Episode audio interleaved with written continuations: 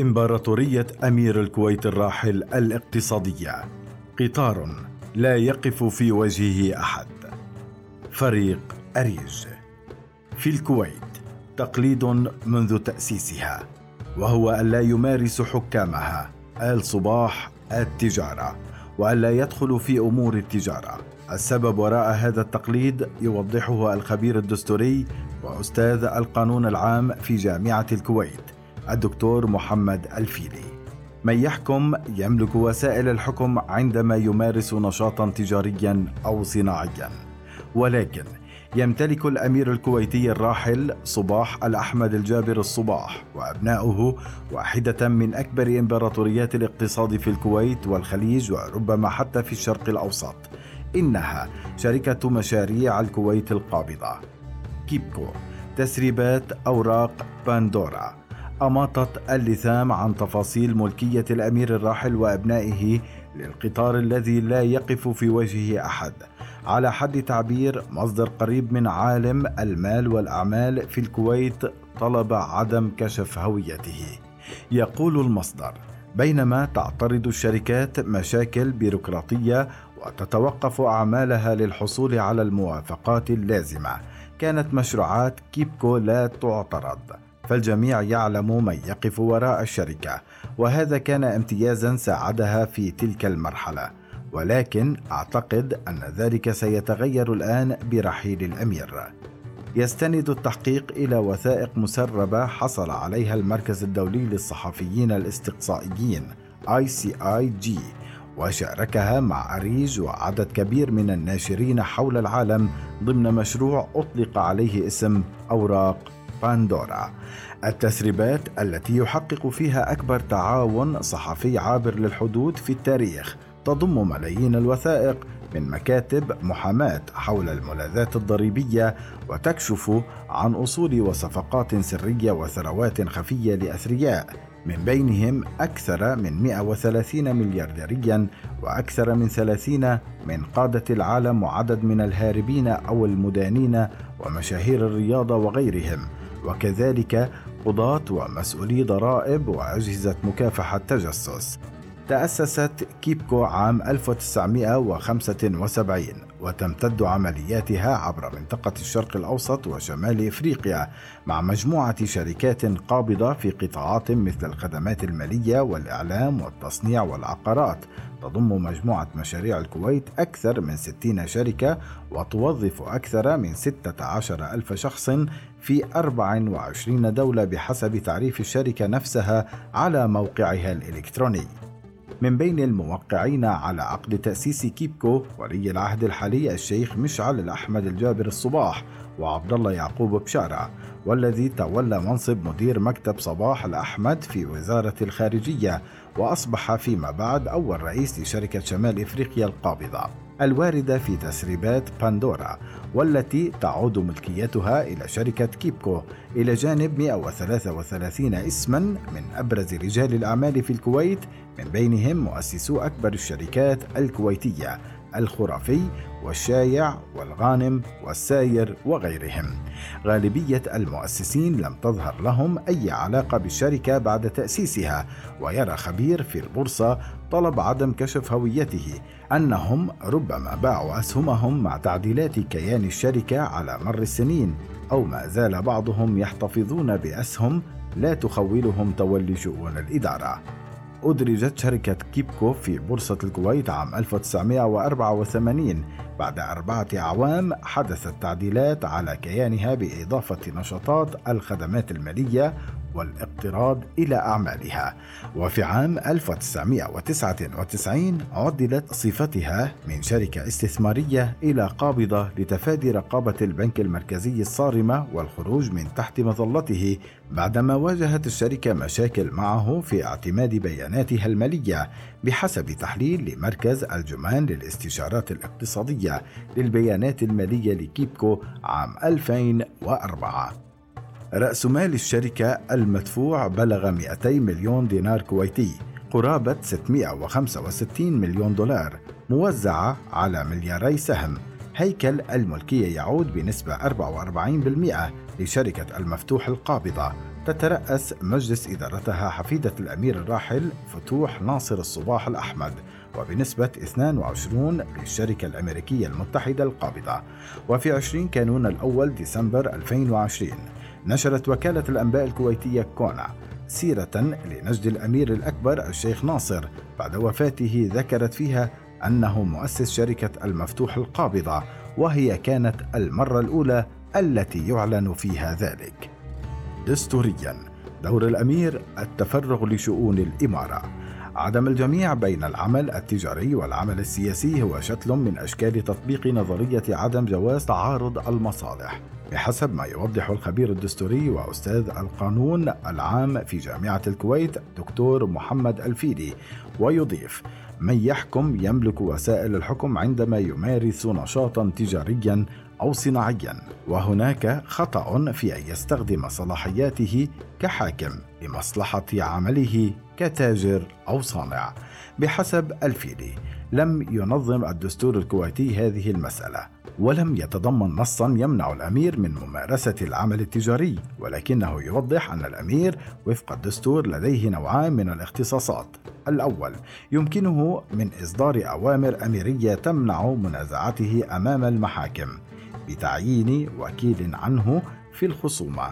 والثاني هو الخاص بالحياة العامة بحيث لا يمارس اختصاصاته إلا بواسطة وزرائه.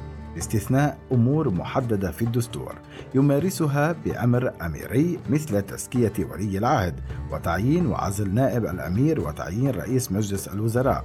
وبالتالي يفترض بحسب الفيلي أن الأمير متفرغ للإمارة. وجود كيان اقتصادي كبير في الكويت يعود إلى الأمير وأبنائه هو تعارض واضح للمصالح بين الحكم وأمور التجارة. يقول دكتور غانم النجار أستاذ العلوم السياسية في جامعة الكويت. القصد من ذلك أن الشيوخ والأسرة الحاكمة والمسؤولين الرسميين عليهم ألا يدخلوا بالتجاره الحكم والتجارة.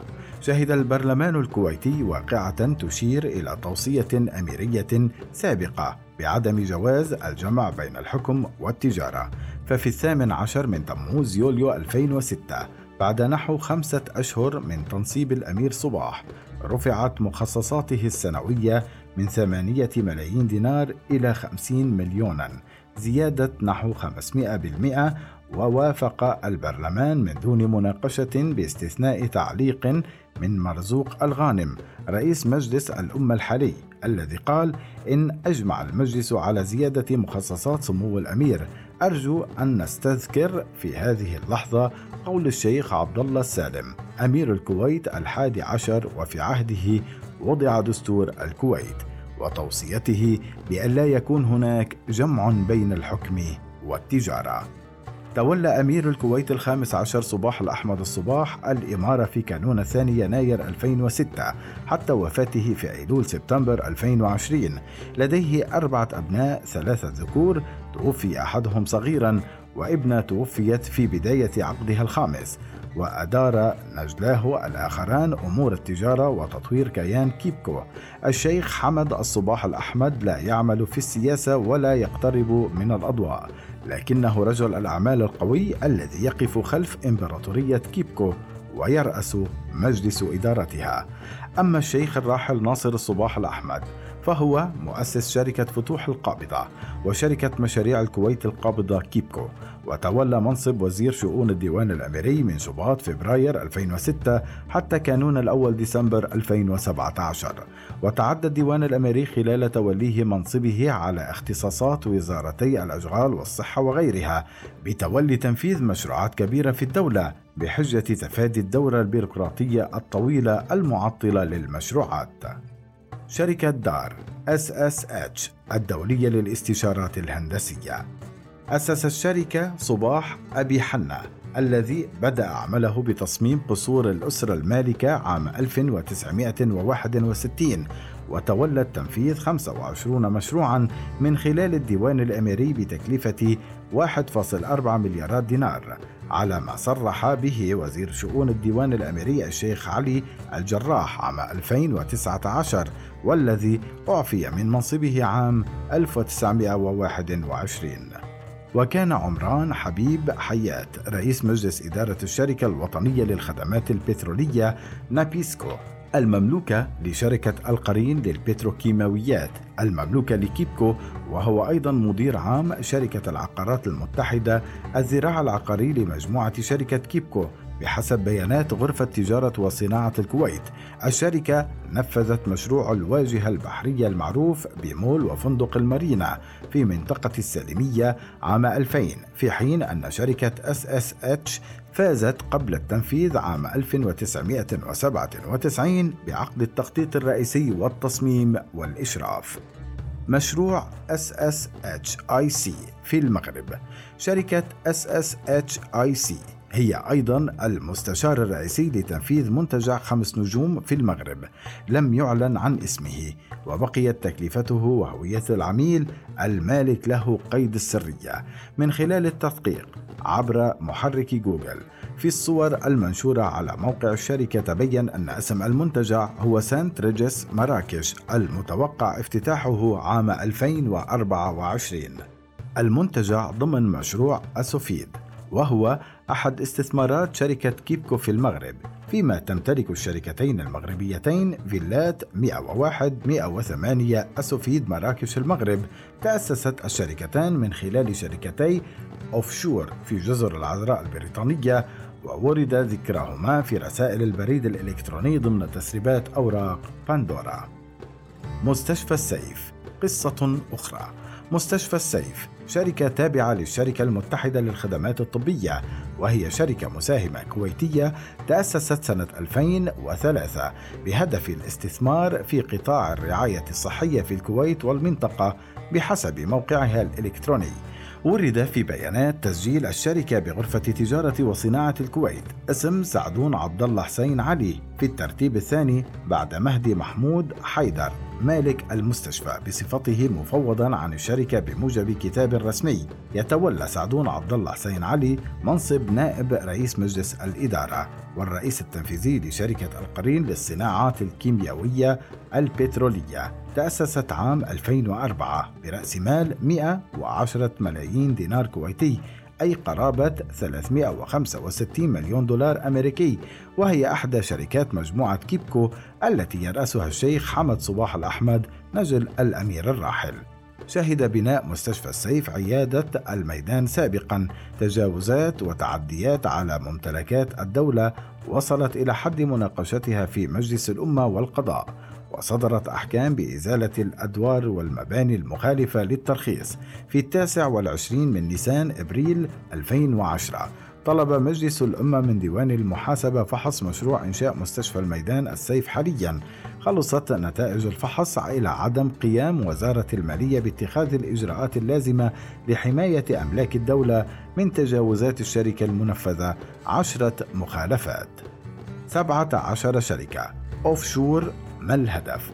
أسست شركة كيبكو 15 شركة في جزر العذراء البريطانية وكايمان وجزيرة مان بحسب التقرير المالي للشركة عام 2020 إلى جانب شركتي أخريتان المحور الأساسي للتسريبات أوراق باندورا بحسب تقرير الحوكمة 2020 لكيبكو تعود ملكية شركتي الأوفشور في جزيرة العذراء البريطانية بنسبة 100% إليها وهما شركتا استثمار قابضة في إحدى الوثائق المسربة تخطيط هيكلي للشركات المنبثقة عن شركة شمال إفريقيا القابضة التي تملك كيبكو 75% منها ويصدر عنها 12 شركة بملكية كاملة 100% في كل من شمال إفريقيا وقبرص بالإضافة إلى شركتي في جزر العذراء البريطانية.